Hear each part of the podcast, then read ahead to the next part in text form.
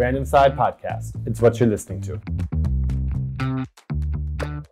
ไบ k ์แชร์ริงจีนจากดาวรุ่งสู่ดาวร่วง สวัสดีครับ คุณกำลังฟังแบรนด์ Insight Podcast กับผมตาวแบรนด์ Insight ครับ สวัสดีครับ และผมเมธแบรนด์อินไซด์ครับ วันนี้เราคุยกันเรื่องบริการไบ k ์แชร์ริงของประเทศจีนครับพี่เมธ เฮ้ย วันนี้ทำไมเสียงเรากลับมาชัดอีกแล้วอะ เพราะว่าเราไม่ได้จัด Work from Home กันไงครับ เราไม่ได้เป็น Podcast from Home เออทุกทีเราจะเป็นแบรนด์อินไซด์พอดแคสต์ from home ใช่ ไม่ใช่ทุกทีครั้งที่แล้ว ครั้งที่แล้ว ครั้งนี้เราก็กลับมาสู่ออฟฟิศกันอีกครั้งหนึ่ง ใช่ถูกต้อง เพราะว่าอะไรสถานการณ์โควิดมันน่าจะ ดีดีขึ้นมั้ง ไม่ดีขึ้นนะ ก็ แต่เรียกว่า อืม มีสามารถที่จะควบคุมได้ประมาณหนึ่ง พอืวก ม เราอะควบคุมได้ คือหมายความว่าเราก็ใช้วิธีป้องกันตัวเองใช่ไหม ใช่ถูกต้อง แล้วก็คิดว่าการกลับมาอัดแบบนี้มันน่าจะได้ได้ฟีลลิ่งมากกว่า ใช่ เสียงเสียงดีกว่า เสียงดีกว่าอืม อ่ะวันนี้เราคุยเรื่อง bike sharing อืมไบ k ์แชร์ริง bike sharing นี่คืออะไรหมายถึงว่า ตามชื่อเลยพี่เมธบริการไบ k ์แชร์ริงมันก็คือการแชร์จักรยาน จริงๆ มันไม่ใช่แชร์ป่ะ มันก็เช่าอ่ะ เออจริง ๆ มันก็คือเช่าจักรยานนั่นแหละถ้าพูดอะ เออ เช่าจักรยาน เพราะเพราะถ้าแชร์มันดูเหมือนแบบเตาซื้อจักรยานแล้วเอามาแบ่งกับคนอื่นขับนี้เนาะ เออผมนึกภาพแชร์ออกอย่างเช่น เราอยู่คอนโดเดียวกัน อืม แล้วมีจักรยานของคอนโด ครับ ที่คนอยู่ในคอนโดเนี่ย ก็คือเอาเงินส่วนกลางอะซื้อ อืม แล้วก็ปั่นไปไหนสักนิดนึง แล้วสุดท้ายก็เอากลับมาคืน อืม มันดูเป็นแชร์ไง ใช่ แต่อันเนี้ยมันเหมือนกับ มีผู้ให้บริการคนหนึ่งที่เอาจักรยานมาให้เราเช่าแล้วก็เสียตังค์ ถูกต้อง โดยที่ไอบริการเช่าจักรยานแบบเนี้ยครับ มันเช่าผ่านแอปพลิเคชันได้เลย สะดวก อืม มาก ครับ โดยที่เราจะเช่าที่ไหนก็ได้ แล้วก็จะเอาจักรยานไปจอดคืนที่ไหนก็ได้ ที่ไหนก็ได้เลยเหรอ่ะ ถูกต้องที่ไหนก็ได้เลย อ๋อจริงๆ ไอ้บริการที่เรียกว่า bike sharing เนี่ยมันน่าจะมาจากในยุคเฟื่องฟูของสตาร์ทอัพ ถูก ที่เกิดขึ้นทั่วโลก แล้วก็มีตอนนั้นมีกระแสของคำว่าแชร์ อืม มันก็จะเกิด Airbnb ครับ ที่เป็นเหมือนกับบ้านแชร์กันน่ะ อืม แล้วก็ยุคนั้นก็ต้องเป็นอูเบอร์ใช่ไหมครับ อูเบอร์ ที่บอกว่าจริงๆมันไม่ใช่แชร์หรอกนะ แต่มันเหมือนกับคอนเซ็ปต์มันถูกพัฒนามาจากคำว่าแชร์อะไรอย่างเงี้ย ใช่ จักรยานก็น่าต้องแชร์ได้ด้วย อื มันก็เลยเป็น bike sharing ใช่ ซึ่งเวลาเราจะใช้บริการมันใช่ไหมครับ แล้วก็โหลดแอปพลิเคชันของของเออผู้ผู้ให้บริการมา ครับ เราอยากใช้ของเจ้าไหนเราก็โหลดแอปเขามา แล้วเราก็ผูกบัตรเครดิตเข้าไป แล้วก็พอเราเลือกว่าเราอยากได้ใช้จักรยานคันเนี้ย เราก็เอารหัสที่มันขึ้นอยู่บนจอนี่แหละ ไปกดบนจักรยาน มันจะมีตัวล็อก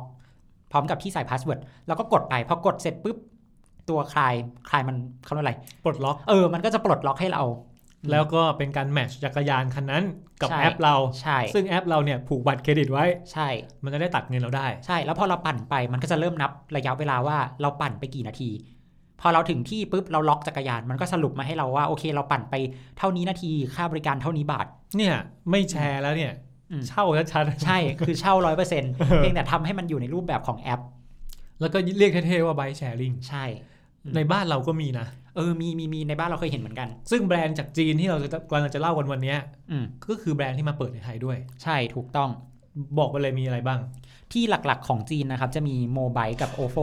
ซึ่งไอโมบายกับโอโฟเนี่ยเป็นเหมือนเขาเรียกว่าอะไรเจ้าใหญ่อะเป็นบริการแบบบายแชร์ริงยักษ์ใหญ่ของจีนเลย อืม อืม ซึ่งสองเจ้านี้เขาแข่งกัน ถูกต้อง และในบ้านเราเขาก็มาเปิดด้วย ใช่ เอ่อที่เราเห็นในกรุงเทพมี อืม ถ้าผมจำไม่ผิดรู้สึกเชียงใหม่ก็มี ครับ อาจจะมีที่ภูเก็ตด้วย อืม เรียกว่าจับกลุ่มเมืองท่องเที่ยว ถูกต้อง เห็นเคยเห็นคนใช้ด้วย ใช่ใช่ เป็นฝรั่ง อืม ไม่ไม่แน่ใจผมไม่เคยเห็นคนไทยใช้ แต่ว่าเคยเห็ อื น ม ฝรั่งที่แบบว่าบางทีเขามาเป็นครอบครัว ครับ แล้วเขาก็ปั่นกัน อืม แต่ดูแล้วน่ากลัวนะ น่ากลัวเพราะว่าบ้านเรามันไม่ได้มีเลนจักรยานแบบชัดเจนอะ แล้วแล้วคนขับรถก็ค่อนข้างจะ หวัดเสียวเนอะ ใจร้ายนิดนึงนะครับ เออ บางทีเห็นจักรยานแล้วเหมือนกับ เกะกะจังเลยอะไรเงี้ย เข้าไปบี้เบียดใส่เขา ก็คงไม่ขนาดนั้น แต่ว่า อืม ด้วยความคับแคบของเลนบางทีมันทำให้ อืม ดูอันตราย ใช่ ก็เลยก็เลยเห็นว่าไบค์แชร์ลิงในบ้านเราไม่ค่อยสำเร็จสักเท่าไหร่ ใช่ดูไม่ค่อยเวิร์กสักเท่าไหร่ในบ้านเรา เพราะว่านอกจากเลนไม่มีรถก็อันตรายแล้วเนี่ย ผมว่าอากาศร้อนด้วย จริงอากาศร้อนแล้วเวลาปั่นจักรยานมันเหนื่อยนะพี่เมธเนาะ แล้วเหงื่อแตกพรากเลยนะ อืม จะให้ปั่นรอบกรุงรัตนโกสินทร์อย่างเงี้ยเหรอรอบเกาะรัตนโกสินทร์ เฮ้ยผมเคยปั่น มันคือที่มหาลัยผมอะมันจะมีผมจำไม่ได้ว่าเป็นโมบายหรือโอโฟเนี่ยแหละเอาจักรยานเข้ามาวางในในมหาลัย อืม แล้วแถวนั้นอะรอบเมืองเกาะรัตนโกสินทร์เขาจะมีเลนจักรยาน อย่า เรียวเลนจักรยาน อืม มันก็คือเลนปกติที่มาตีเส้นเพิ่มใช่ ใช่ ไหม มาตีเส้นเพิ่ม แล้วรถยนต์ก็จะบ่นว่าเนี่ยมาเบียด นใช่เบียดเลนเล็กลงขับลำบาก แล้วสุดท้าอะไรอบยางเส้นก็กลายเป็นที่จอดรถ งถูกต้อง คือรถมันจอดทับเลนจักรยานอะ ใช่แถวนั้นก็จะเป็นที่จอดรถตุกๆไป อืม อืม ก็จะทำทำไมวะ เออนั่นสิทำทำไมวะ ทำตามแฟชั่นเหรอ คือทำตามแฟชั่นถ้าถ้ามันทำแล้วใช้ได้จริงอะโอเคนะ แต่อันนี้มันทำแล้วมันใช้ไม่ได้จริงอะ ใช้ได้ใช้ได้จริง ใช้ได้จริงเหรอ แต่ไม่มีประสิทธิภาพ อ๋อโอเค ใช้ได้จริง แต่จะใช้ได้ดีหรือเปล่านี่ก็อีกเรื่องนึง เออก็คือใช้ได้นะ ม แต่ไม่ดี อืม ห่วยอ่ะ เออ มันก็มันก็เลยไม่สำเร็จ อืม ทุกวันนี้ก็น่าจะหายไปจากประเทศไทยแล้ว หายหาไม่เจอเลยจักรยานพวกนี้ เออหาไม่เจอเคยเห็นบางทีตอนเช้าๆก็จะมีรถรถที่เหมือนหกล้ออะไรเงี้ย ครับ มาคอยเก็บจักรยานที่จอดตรงไหนก็ได้อะ อืม เพื่อเอากลับไปไว้ที่ อืม ที่ที่เขาจะล็อกไว้เพื่อให้บริการ อืม แต่นั่นคือประเทศไทย ใช่ อ่ะเราไปดูจีนกันดีกว่า อืมส่วนในจีนนะครับ ยุครุ่งเรืองของบริการ bike sharing อะล่องย้อนกลับไปประมาณปี 2015-2016 เลยพี่เมธ โอ้โหห้าหกปีที่แล้ว ใช่5 6ปีที่แล้วนี่คือเป็นยุคที่แบบรุ่งเรืองจริง ครับ ๆ เฉพาะในจีนประเทศเดียวนะ มีจักรยาน bike sharing ให้บริการประมาณ 23 ล้านคัน โอ้โห อืม โอ้โหยี่สิบสามล้านเลยอะ 23 ทั่วทั่วจีนนะ ทุก อ่า ทุกเมือง ครับ โดยที่มีอยู่ 77 บริษัท เดี๋ยวเมื่อกี้เราพูดถึงโมบายกับโอโฟ ใช่ ที่คือสองที่ใหญ่ สองที่ใหญ่ เพราะว่าไอ้สองสองแอปเนี้ยเอ่อส่วนแบ่ง 95%นะรวมกันอ่ะ โอ้โห เออ คือเป็นเจ้าของตลาดแล้วล่ะสอง ใช่ สองแอปนี้ อืม แล้วที่เหลืออีกประมาณ 70 กว่าบริษัทเนี่ย อืม เป็น 5%ที่เหลือ ใช่เป็น 5%ที่เหลือ นี่มันมันบอกให้เรารู้ว่าในยุคนั้นน่ะเรื่องของการแชร์ลิงแล้วก็ อืม เรื่องของไบค์แชร์ลิงเนี่ย มันเป็นกระแสจริง ๆ นะ ใช่ถูกต้อง เออ เป็นกระแสมาก ครับ ๆ แล้วทีนี้ เฉพาะในปักกิ่งเมืองเดียวมีจักรยานไบค์แชร์ริงอ่ะ 2.4 ล้านคัน คือใครมีภาพของปักกิ่งในอดีต อืม อดีตประมาณผมไม่แน่ใจประมาณสัก 20 ปีที่แล้วมั้ง อืม เราจะนึกภาพของคนจีนที่ชอบปั่นจักรยานกันเยอะๆอะ ครับ ซึ่งทุกวันนี้ถ้าใครเคยไปจีนมาเนี่ยจะรู้ว่าเหมือนจะไม่เหลือแล้วนะ อืม คือไม่ไม่มีภาพคนจีนปั่นจักรยานเยอะๆแล้วอ่ะในปักกิ่งนะครับ อืม ในต่างจังหวัดผมไม่แน่ใจก็อาจจะขึ้นอยู่กับจังหวัดมั้ง อืม ขึ้นอยู่กับย่านมณฑลก็ว่าไป แต่มันบอกให้รู้อย่างหนึ่งว่า คนจีนอาจจะไม่ได้นิยมปั่นจักรยานกันอีกแล้วอะไรเงี้ย ใช่น่าจะเป็นเพราะเมืองพัฒนาขึ้น ซื้อรถขับมากกว่ามีรถไฟใต้ดินอะไรอย่างนี้เปล่า อ่านี่ไงมีรถไฟฟ้า อืม รถไฟฟ้าไม่ถึงรถยนต์ไฟฟ้า อ่ารถยนต์ไฟฟ้าอืม เพราะว่าจีนเนี่ยมีแบรนด์ของรถยนต์ไฟฟ้าเนี่ยประมาณ 30 กว่าแบรนด์นะ โหเยอะมาก ไอที่เราได้ยินแบบ Great Wall Motor อะ BYD อืม คือเนี่ยมันเป็นแค่ยี่ห้อที่เราได้ยินอะ อืม แต่มันมีอีกสารพัดยี่ห้อเลยอะอยู่ในจีน อืม เพราะว่ารัฐบาลจีนเขาก็สนับสนุนเต็มที่ เขาอยากให้คนขับรถยนต์ไฟฟ้ากัน อืม ราคาก็เลยแบบไม่แพง ผมเลยว่าเขาอาจจะเปลี่ยนจากจักรยาน มาขับรถยนต์ไฟฟ้าก็ได้ ก็เป็นไปได้ เออ อืม อ่ะแต่นี่คือเมื่อกี้บอกว่าในจีนมีอยู่ 23 ล้านคันที่เป็นจักรยานไบค์แชร์ลิง อืม จาก 77 บริษัท ถูกต้อง แล้วในปักกิ่งมีเท่าไหร่นะเมื่อกี้ มี 2.4 ล้านคัน เยอะนะ ใช่เมืองเมืองเดียวเยอะมาก อืมอืม อืมแล้วทีนี้ไอ้ช่วงที่มันรุ่งเรืองอ่ะ มันเรียกเงินจากนักลงทุนได้ประมาณ 4.5 พันล้านดอลลาร์ เป็นเงินไทยก็ประมาณ ประมาณ 1.3แสน5ล้านบาท ต้องบอกว่านี่มันคือธุรกิจที่เรียกตัวเองว่าเป็นสตาร์ทอัพ ถูกต้องครับ ก็คือ โอโฟกับโมบายเนี่ย อืม เฮ้ย ได้เงินทุนเยอะขนาดนั้นเลยเหรอ เยอะมาก ซึ่งไอ้ธุรกิจสตาร์ทอัพอันเนี้ยมันกลายเป็นสตาร์ทอัพแบบยูนิคอร์นไปแล้ว ในยุคนั้น ในยุคนั้นก็คืออ อ มีมูลค่าเกิน 1,000 ล้านดอลลาร์เขาก็จะเรียกว่าเป็นยูนิคอร์น อ่าใช่ พัน อืม ล้านดอลลาร์ประมาณ 3 0,000 ล้านบาทไท ใช่ ย ประมาณ 30,000 ล้านบาท มันก็ดูประสบความสำเร็จดีเนาะ มันดูง่ายจังอะ เออ เอาจักรยานมาให้เช่า ใช่ ธุรกิจทะลุพันล้านเลยเหรอ ใช่ธุรกิจแบบทะลุพันล้านดอล พันล้านดอลลาร์นะ ใช่ถูกต้อง แล้วทำไมใครเป็นคนลงทุน แล้วทีนี้ถ้าสมมติว่าถามว่าใครลงทุนเอาเฉพาะบริษัทใหญ่ๆเลยกันที่เรารู้จักก็คืออย่างโมบายอะครับ คนลงทุนก็จะเป็นเทนเซน อ๋อเทนเซ็นที่เรารู้จักกันดีในบ้านเราก็ ใช่ อย่างเช่น WeChat อืม VTV ถูกต้อง อ่าแล้วก็เกมเกมเขาเรียกไงนะโมบายเกมหลาย ๆ เกม อืม ก็เป็นของเทนเซ็นด้วย ใช่ ครับ อืมส่วนโอโฟโอโฟมีอาลีบาบาเป็นเป็นนักลงทุนรายใหญ่ อ๋อแจ็คหมาเลย ใช่แจ็คมา ใครที่ติดตามแบรนด์ไซต์พอดอ่าแบรนด์ไซต์ทอล์ก อืม บอยเพิ่งเล่าไปว่าแจ็คหมาหายไปไหน เออแล้วเขาหายไปไหนเนาะ ไปฟังกันดูไปดูไปดูไปดูวิดีโอกันดูได้ ใช่ แต่ว่าโอโฟนี่เป็นของอาลีบาโอ้โหนี่เขาเขาสู้กันด้วยนะ ใช่เขาสู้กัน โอโฟคืออาลีบาบา ถูกต้อง อ่าโมบายคือเทนเซ็น อืม ในในชีวิตจริง ไม่ใช่ในในธุรกิจจริงของเขาหลักอะ อืม อีอีคอมเมิร์ซเอ่อเปเมนต์ อืม สองรายนี้คือ คู่แข่ง ฟาดกัน เลย สนุกมาก ใช่ อืม แล้วก็มาฟาดกันบนจักรยานต่อ ถูกต้องซึ่ง เออ จริง ๆ แล้วอ่ะไอ้โมบายกับโอโฟเนี่ยมันผ่านการลงทุนของ 2 บริษัทใช่ไหมครับ มันเหมือนมันเป็นการสงครามตัวแทนของ 2 บริษัทเหมือนกันนะ เหมือนกับว่าแกลงไบค์แชร์ลิงเหรอ เออแกมี ฉันก็ต้อง ท ฉันก็ต้องมี ำ ด้วย เออฉันก็ทำบ้าง เออ เออแบบนั้นเหมือนกัน แล้วถามว่าสำเร็จไหม ในตอนนั้นดูสำเร็จนะ อ่าจริงในปี เออ 2015-2016 เนี่ย มันไประดับยูนิคอร์นได้ ถูกต้อง มันยิ่งใหญ่อะ อืม ระดับมีจักรยานอยู่เท่าไหร่ยี่สามล้านคันเนี่ย ใช่ เฮ้ย ไม่ธรรมดา อืม ถ้าคนใช้ทุกคนจริง 23 ล้านคันเนี่ย อืม เอ่อนิดเดียวอ่ะใช้แค่วันละคนคนละครั้งคนละคันอ่ะ อืม โหมันก็เยอะแล้วนะ ใช่ถูกต้อง เออเออ อืมแล้วทีนี้ในยุคที่มันรุ่งเรืองอะครับเขาสามารถขยายบริการไปได้ 200 เมืองใน 20 ประเทศทั่วโลกเลยนะพี่เมธ สองร้อยเมืองใน 20 ประเทศทั่วโลก นี่รวมประเทศไทยด้วยนะ ใช่ก็รวมเพราะบ้านเราก็เคยเห็นกันมาบ้างเหมื ก็ อน มี น มีเมืองก็คือกรุงเทพเนี่ยที่มี อืม หรือผมไม่แน่ใจว่าเขาอาจจะนับเชียงใหม่ไปอีกเมืองหนึ่งก็ได้ อ่าใช่ แต่ว่าเราเคยมีด้วย อืม อืม ใช่เอ้ยมันก็ดูประสบความสำเร็จแล้วทำไมอยู่ๆปัจจุบันมันถึงหายไปอะ อ๋อใช่ชื่อเรื่องเราคือ เออ ดาวรุ่ง สู่ดาวร่วง เออ แสดงว่ามันก็ไม่ได้อยู่มาถึงปัจจุบันแล้วไง ก็อย่างที่เราคุยตอนแรกว่าตอนนี้ประเทศไทยเองก็ไม่ไม่เห็นแล้ว ไม่เห็นแล้ว อ่าอาจจะเลิกไปแล้วหรือ อืม แปลสภาพไปเป็นอย่างอื่นแล้วก็ได้ ถูกต้อง แล้วนี่มาดูกันทำไมมันถึงหายไปครับ คือจริง ๆ อย่างเราต้องบอกก่อนครับว่า จุดจบของมันก็เกิดจากความสะดวกที่เคยเป็นจุดขายนี่แหละ เดี๋ยวก่อนตอนแรกจุดแรกจุดเด่นมันคือความสะดวก ถูกต้อง เจอที่ไหนเช่าได้ที่นั่น ใช่ ปั่นไปถึงที่ไหน ก็จอดไปที่นั่นแล้วก็ล็อกจักรยานจบ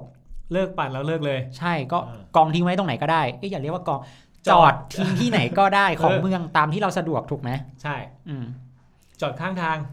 ได้ ปั่นกลับบ้าน ได้เอาไว้หน้าบ้านตัวเองก็ได้ เออเขาคงมีระบบติดตามใช่ไหม มีมีมี เอาเข้าบ้านไม่ได้นะ เดี๋ยวหา ใช่ ว่าขโม ใช่ ย อืม แต่เอาไปจอดหน้าบ้านได้ จอดหน้าบ้านแล้วก็ล็อกไว้หน้าบ้าน อืม มันล็อกเอง อ่าล็อกเองแบบ เรากดเลิกใช้ กดเลิกใช้ มันก็จะติดอ่าตัดความสัมพันธ์กับแอปที่เราผูก อืม ผูกกันไว้ ใช่ ที่แมทชกันไว้ แต่ไม่ได้หมายความว่าตาเอาโซ่มาล็อกจักรยานไว้กับรั้วบ้านตัวเองนะไม่ใช่นะนี่ไม่ได้นะ ไม่ได้ เอออันนี้ไม่ได้ ผิดผิด เอออันนี้ผิด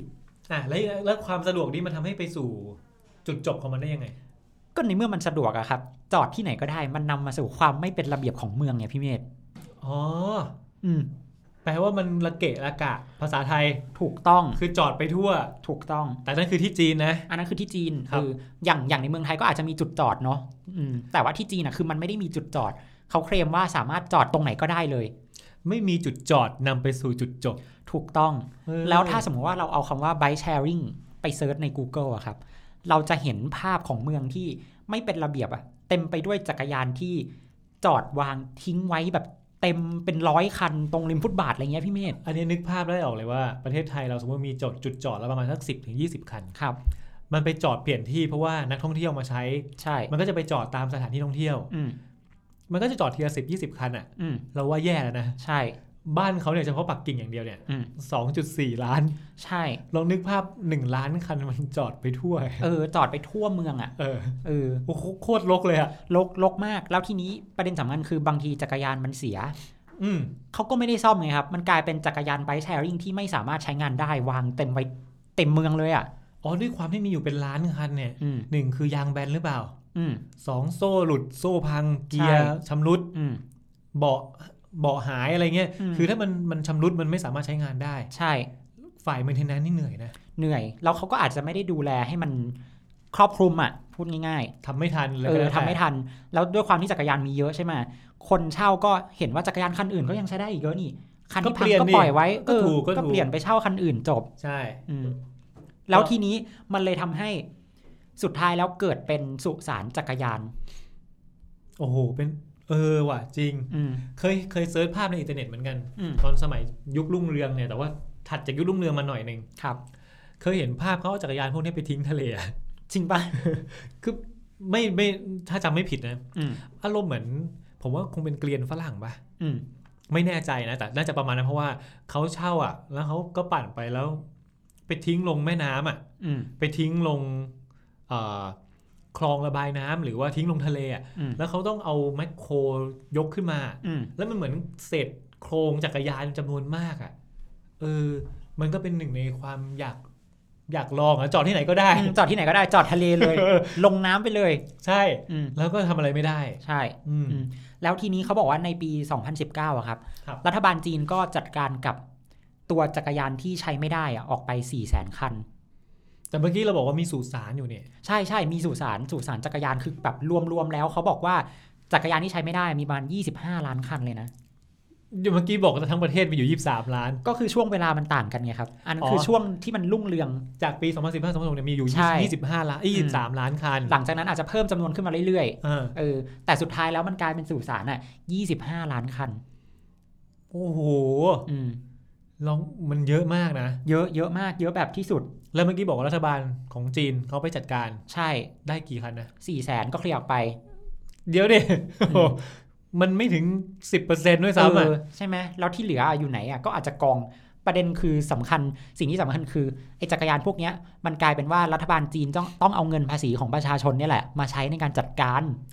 เดี๋ยวนะแล้วไอ้โมบายกับโอโฟไปไหนแล้วอะ เออ นั่นดีตอน ทำทำไมเขาไม่ไปจัดทำไมเขาไม่จัดการเอง ใช่ปะงงเหมือนกันทำไมเขาไม่จัดการแล้วทำไมต้องเอาเอาภาษีของประชาชนไปจัดการเรื่องแบบนี้ด้วย เนี่ยเห็นไหมประชาชนน่ะเป็นภาระ เห็นไหมเนี่ยประชาชนเป็นภาระ ไม่ใช่ อันนี้ อ่า เป็นภาระ ของประชาชน อ่า รัฐบาลต้องมานั่งจัดการแล้วเอาเงินภาษีเออมันก็แปลก อืมเสียดายเงินภาษี ๆอืม อันนั้นคือการจัดการที่จีน ถูกต้อง ครับ อืมแล้วทีนี้มันมีอีกส่วนหนึ่งครับที่ทำให้ bike sharing เนี่ยถึงจุดจบ อ๋อเมื่อกี้นี่นอกจากเอ่อความสะดวกเป็นเหตุ ใช่ สะดวกเกินไปแล้วไม่มี อืม การจัดการที่ดี ใช่ ไปบดบังพื้นที่สาธารณะ อืม กลายเป็นสุสานจักรยานแล้วยังต้องมาจัดการโดยใช้เงินภาษีประชาชนอีก ใช่ มีอะไรอีกนะ สงครามราคาก็เป็นสาเหตุที่ทำให้ไอ้ bike sharing เนี่ยถึงจุดจบเหมือนกัน ออกของไอ้โมโมบายกับโอโฟเนี่ยเหรอ ใช่ของโมบายกับโอโฟ เป็นยังไงครับ คือต้องอธิบายก่อนครับว่า ด้วยความที่เขาได้เงินจากนักลงทุนแบบจำนวนมหาศาลเลยอะ ก็เมื่อกี้แสนสามหมื่นล้านบาท ใช่แสนสามหมื่นล้านบาท หรือ 4,500 ล้านดอลลาร์ อืมจากบริษัทนักลงทุนใหญ่ๆอะเทนเซนอาลีบาบายังไม่รวมบริษัทที่เป็นนักลงทุนรายย่อยอื่นๆอีกนะครับ อืมเขาก็เลยเรียกผู้ใช้ด้วยการทำสงครามราคา ตัดราคากันแบบสุดๆอะพี่เมธ คือมันเงินมันได้มาง่ายเนาะ เออ แล้วมันกลายเป็นรูปแบบธุรกิจยุคใหม่ที่ มันไม่เห็นกำไรตั้งแต่ อย่าบอกว่าวันแรกเลยนะ อืม เรียกว่า 2 3 ปีแรกอย่าถามกำไรอะ่ะ อืม จุดหมายของเขาคือการโกยคนเข้ามาใช้งานเยอะ ใช่ ๆดังนั้นเขาเลยลดราคา ใช่ ราคาเป็นยังไงครับ ตอนแรกอะครับ เขาตั้งราคาไว้ที่หนึ่งหยวนต่อเดือน อันนี้คือคือราคาในการโหลดแอปแล้วกั เอน อในอ่าใช่เหมือนกับเรา subscribe อะ อ่า เหมือนสมัครใช้บริการเราจะต้อง สมัคร เสีย ค่าสมาชิก อืม หนึ่งหยวนนี่กี่บาท อ่ะ หนึ่งหยวนประมาณ 4 บาท 50 ตังค์ต่อเดือน โอ้ยอย่างนี้ไม่ต้องคิดมาก เออ สมัครไปเถอะ สมัครเลยทั้งสองแอปเลย ใช่มีแกแอปก็สมัครไป เพราะบางทีเผื่อเผื่อไปตรงนี้มีโอโฟ อืม ไปตรงนี้มีโมบาย ถูกต้อง เราจะได้มีทั้งสองแอป ใช่ และเสียค่าบริการแค่ 4 บาท 50 ตังค์ อืม ยอมต่อเดื ย อน อมอืมแล้วทีนี้เขาก็คิดว่าสุดท้ายอะมันอาจจะไม่เวิร์กก็ได้มั้งการทำสงครามราคา สุดท้ายเขาก็ขึ้นเป็น 20 หยวนต่อเดือน เดี๋ยวดิ อืม 20 เท่าเลยนะ ก็ เมื่อ คื กี้ อ หยวนหยวนเดียวอ่ะ หยวนเดียวเป็น 20 หยวน มันขึ้นทีเดียวเลยเหรอ ใช่ จาก อ่า 4 บาท 50 ตังค์เป็นประมาณ 90 บาท เกือบร้อยบาทอะ เป็นผมผมไม่สมัครต่อนะ เออ เหมือนกันมันอยู่ ๆ เป็นค่าใช้จ่ายที่แบบเพิ่มขึ้นมหาศาลเลยนะ จะบอกว่าจริง ๆ แล้วไอ้20 หยวนก็ไม่ได้แพงหรอก อืม แต่มันรู้สึกเหมือนโดนหลอกอ่ะ เหมือนโดนหลอกให้ใช้แทบจะฟรีในตอนแรกอะ อ่ะวันแรกโดน 1 หยวนปั๊บถ้าคุณขึ้นมาสัก 5 หยวน อืม อ่ะเราจะได้รู้สึกว่า อืมยอม อืม ยังมีความจำเป็นหรือยังใช้จักรยานอยู่ อืม ห้าหยวนโอเค รับได้อะแต่ อืม คุณเล่นโดดจากหนึ่งไปยี่สิบเนี่ย เหมือนตอนแรกแบบแข่งกันดีๆ แล้วตอนหลังเราแบบเหมือนเงินหมดแล้วอ่ะ ใช่ อืม อืม แล้วทีนี้นักลงทุนเนี่ย เขาโดนกดดันจากทางฝั่งรัฐบาลด้วยครับว่ารัฐบาลต้องการที่จะเข้ามาจัดการกับไอ้บริการ bike sharing อะจัดระเบียบให้มันมีระเบียบมากขึ้น แทนที่จะจอดที่ไหนก็ได้ถูกปะครับ ต่อไปคุณจะต้องมีจุดจอดกำหนดจำนวนนู่นนี่นั่นมาเลยกลายเป็นว่านักลงทุนอ่ะ ก็มากดดันกับแอปอีกทีหนึ่งว่าเฮ้ยคุณต้องหาทางรอดได้แล้วนะ คุณจะมาทำธุรกิจแบบที่เออสร้างฐานผู้ใช้แต่ว่าไม่สร้างกำไรเลยอะไม่ได้หรือเปล่าอืม เออสร้างฐานผู้ใช้ แต่ว่าไม่สร้างกำไรแล้วก็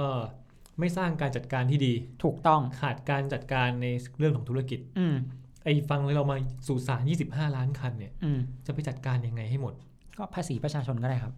อ๋อจริงเหรอ อืม เขาไม่ใช่ประเทศแบบอะไรอ่ะ ประเทศโลกอันไกลโพ้นนี่มันใช้เงินเราอย่างนี้ไม่ได้ เออ ไม่ได้เนาะ เอ เอ อ อ เขาก็ต้องไปหาทางจัดการของเขานั่นแหละ อืม ก็เลยสุดท้ายก็เลยนำไปสู่จุดจบปะ ใช่นำไปสู่จุดจบที่ไปไม่รอด แต่ก่อนที่เขาจะจบจริง ๆ อ่ะพี่เมธทั้งไอโอโฟกับโมบายอ่ะ มันเคยโดนกดดันให้ควบรวมกิจการกันด้วยนะ จะควบเหรอ สุดท้ายก็ไม่เกิดขึ้นไงดีลนี้ก็ไม่เกิด ขึ้น มันก็เทนเซ็นกับอาลีบาบา เออจะไปรวมกันได้ไงอะใช่ไห เพ ม ราะแสดงว่าสองคนนี้เป็นผู้ถือหุ้นใหญ่ใน ใช่ ในแต่ละแอปอยู่ ในแต่ละแอปอยู่ น่าจะมารวมกันเป็นอะไรโมโฟ โมโฟ ก็ โกไบไม่ได้อี ก็ ก เลยไม่สำเร็จ ใช่ก็ไม่สำเร็จสุดท้ายมันก็เลยไปไม่รอด อ่ะแล้วตอนแล้วตอนนี้ทั้งสองแอปเป็นยังไงบ้าง ต้องอธิบายว่าตอนนี้เนี่ยโมบายอะถูกซื้อไปโดยเอ่อเหมยเทียน เอ่ออาจจะออกเสียงแบบยังไงก็เดี๋ยวว่าไปว่ากัน เออ เหมยเทียนเหมยเทียนเนี่ยเป็น อืม แอปอีกอันหนึงของของจีน ใช่ เขาทำอะไรครับ ไอแอปเหมยเถียนเนี่ยมันเป็นแอปที่ทำได้ทุกอย่างในในจีนนะครับ ตั้งแต่เรียกรถสั่งอาหาร ส่งของเรียกรถจักรยานแบบแบบไอโมบายกับโอโฟก็ทำได้เหมือนกัน แต่ทีนี้พอมันโดนซื้อไป มันก็ไม่มีแบรนด์โมบายอีกต่อไป ออกไป อื อยู่ในเป็นแค่หนึ่งในบริการใน มใช่ ใน ในในแอปนั้น ในแอปใหม่แล้ว อืม อืม ส่วนโอโฟอันนี้หนักเลย หายไปเลย ก็คือเลิกกิจการนี่ย เลิกกิจการเปลี่ยนไปทำอย่างอื่น เปลี่ยนไปทำแอปช้อปปิ้ง อ๋อไม่ได้ไม่ได้เลิกธุรกิจ อืม แค่เลิกบริการ เลิกบริการนั้น แต่ว่าเปลี่ยนไปทำบริการช้อปปิ้งแทนไปทำอีคอมเมิร์ซอะพูดงี้ อ๋ออ อืม ก็อาจจะมีฐานลูกค้าอยู่ อืม ก็ไปเอาดีทางนั้นแทน ใช่ไปเอาดีทางนั้นแทน อืม อืม โอ้นี่มันมองเห็นภาพเลยนะว่า เออเขาเรียกว่าไบค์แชร์ลิงนี่เคยเป็นความรุ่งเรือง อืม ภายในเวลาเท่าไหร่ดีอ่ะ ไม่เกิน 5 ปีอ่ะ อืม ก็คือจบแล้ว ใช่ ล่มสลายไป อืม เปลี่ยนสภาพไปหรืออะไรก็แล้วแต่ ใช่ ที่ลงทุนกันไป 4,500 ล้านดอลลาร์ อาจจะไม่เหลืออะไรเลยก็ได้นะเนี่ย อืมอาจจะหายเกลี้ยง ครับ อ่ะ เราได้อะไรจากเรื่องนี้บ้างครับ สำหรับตาวนะตาวรู้สึกว่าการทำธุรกิจอ่ะมันทุ่มตลาดเพื่อดึงคนเข้ามาใช้งานเยอะๆอย่างเดียวอะมันมันมันไม่น่าได้ มันต้องสร้างผลกำไรให้มันเป็นรูปธรรมอ่ะพี่เมธ อืม คุณจะมาคิดแค่หนึ่งหยวนอ่ะคุณได้อะไรอ่ะใช่ไหมนักลงทุนจะได้อะไรเราก็ไม่รู้ อ๋อแต่ต้องบอกนิดนึงว่า 1 หยวนนั้นเป็นค่า subscribe อืม ค่าสมาชิกในการ อืม ใช้บริการ ใช่ แต่ว่าเขาก็มีการคิดค่าบริการในการปั่น อืม เป็นนาทีเป็นอะไรอย่างนี้ด้วย ใช่ก็อันนั้นก็อีกเรื่องหนึ่ง แต่มันก็ไม่ทำกำไรอยู่ดี ใช่ มันก็ไม่ได้ทำกำไร เพราะสุดท้ายเขาได้เงินสดมาจำนวนเยอะมากอะ่ะ เขาก็เอามาผลานเพื่อให้บริการได้ โดยที่สุดท้ายมันไม่ได้ทำกำไร อืมก็ต้องบอกว่าการลงทุนของเทนเซ็นกับอาลีบาบาที่เป็นเจ้าใหญ่ของโลกนะ อืม จะว่างั้นก็ได้ ไม่ได้เป็นสิ่งที่การันตีความสำเร็จ อืม บางทีเขาอาจจะมองพลาดก็ได้เหมือนกัน ใช่ เหมือนที่เราคุยกันตอนแรกว่า สุดท้ายแล้วไบชายลิงอาจจะเป็นแค่กระแสในช่วงหนึ่ง แล้วมันกระแสมันยืดยาวได้ เพราะว่ามีเงินทุนจากสองรายใหญ่เนี่ยมารวม อืม แต่เขาเขาแข่งกันเองเพราะว่าอ้าวแกมีฉันก็ต้องมี เออ แกมีฉันมี เออยอมกันไม่ได้ อืม สุดท้ายก็คือเงินของนักลงทุนก็หายไป ใช่ หายเกลี้ยงไม่เหลือเลย ครับ ครับสำหรับวันนี้ก็ประมาณนี้ครับพี่เมธ ครับไว้เดี๋ยวตอนหน้าตาวมีอะไรมาเล่าก็ฝากติดตามกันด้วยครับ ใช่ครับ ฝากติดตามด้วย สำหรับวันนี้เราสองคนก็ต้องลาไปก่อนครับ สวัสดีครับ สวัสดีครับ Brand Inside Podcast. It's what you're listening to.